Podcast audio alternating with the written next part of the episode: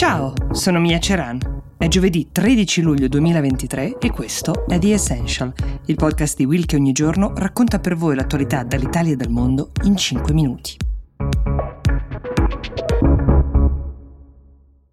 La storia che vi racconto oggi potrebbe intitolarsi Anatomia di uno scandalo, come la nota serie televisiva. È la storia di cui tutti in questo momento stanno parlando nel Regno Unito, non tanto perché eh,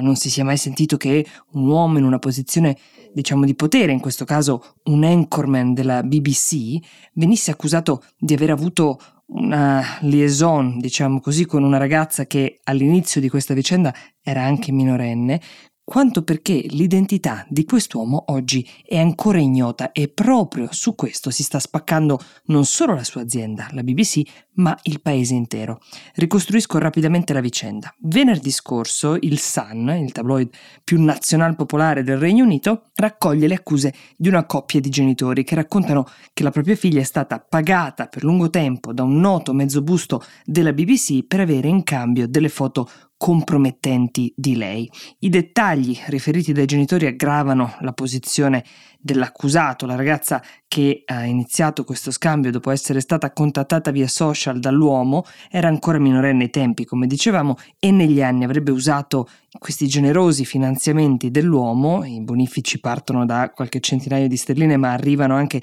a diverse migliaia, per comprare cocaina e crack, di cui pare la ragazza sia ancora dipendente, stando a, a quel che i genitori hanno raccontato. Hanno raccontato anche di essersi rivolti prima alla BBC stessa, chiedendo che il conduttore fosse rimosso dal proprio incarico, ma vedendo che l'uomo era sempre saldamente al suo posto e in onda, hanno scelto di contattare poi il Sun. La storia esce, come vi dicevo, venerdì scorso. Domenica la BBC fa sapere che il conduttore sarebbe stato sospeso invece dal proprio incarico e nel frattempo si è mossa anche la polizia, che però a distanza di diversi giorni fa sapere che sta ancora valutando le dichiarazioni ma non ha aperto un'indagine formalmente, quindi l'uomo non è ancora neanche indagato ed è questa in parte la ragione per cui la legge britannica impedisce di fare il suo nome, perché qualora fosse innocente la sua reputazione verrebbe distrutta da questa vicenda eh, data in pasto ai media. Nel frattempo, inutile dire che però la caccia al nome è partita.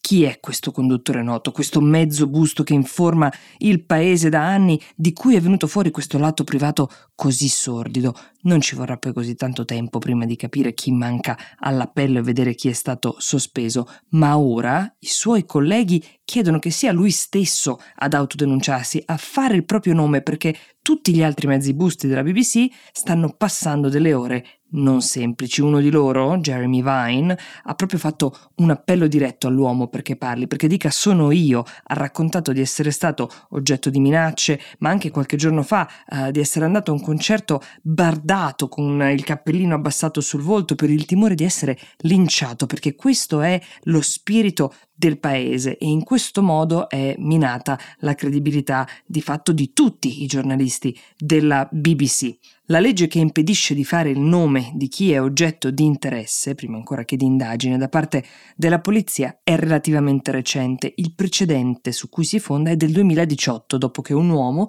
Sir Cliff Richard, si era visto perquisire l'appartamento per delle accuse che invece poi sono state ritirate dalla polizia stessa, quindi era innocente, non è stato necessario nemmeno un processo per stabilirlo, ma ormai i notiziari di tutto il paese, inclusa la BBC, avevano fatto il suo nome dando la notizia della perquisizione e questo nome sarebbe per sempre rimasto legato a quella vicenda a cui lui però era estraneo. Così la legge nel Regno Unito oggi stabilisce che anche chi è oggetto di indagini in fase iniziale debba rimanere anonimo. Qualcuno sottolinea anche che la premura vale anche per la presunta vittima. Una volta identificato il colpevole, di fatto, il presunto colpevole, è assai più facile arrivare alla presunta vittima che a sua volta può avere tutto l'interesse a non vedere il proprio nome associato a vita ad una vicenda di questo genere. È chiaro quindi che la polizia non farà il nome del mezzo busto, almeno non fino a quando non avrà qualcosa di molto concreto in mano che costituisca reato. Il mezzo busto in questione sembra aver scelto la linea dell'anonimato, nonostante gli appelli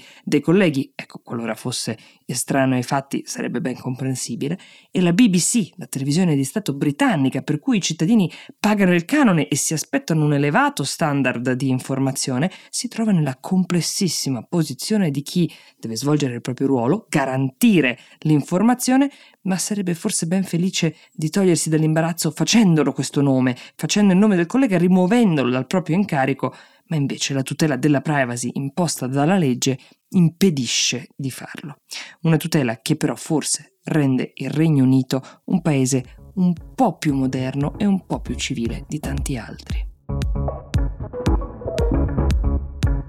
The Essential per oggi si ferma qui, io vi do appuntamento domani e vi auguro una buona giornata.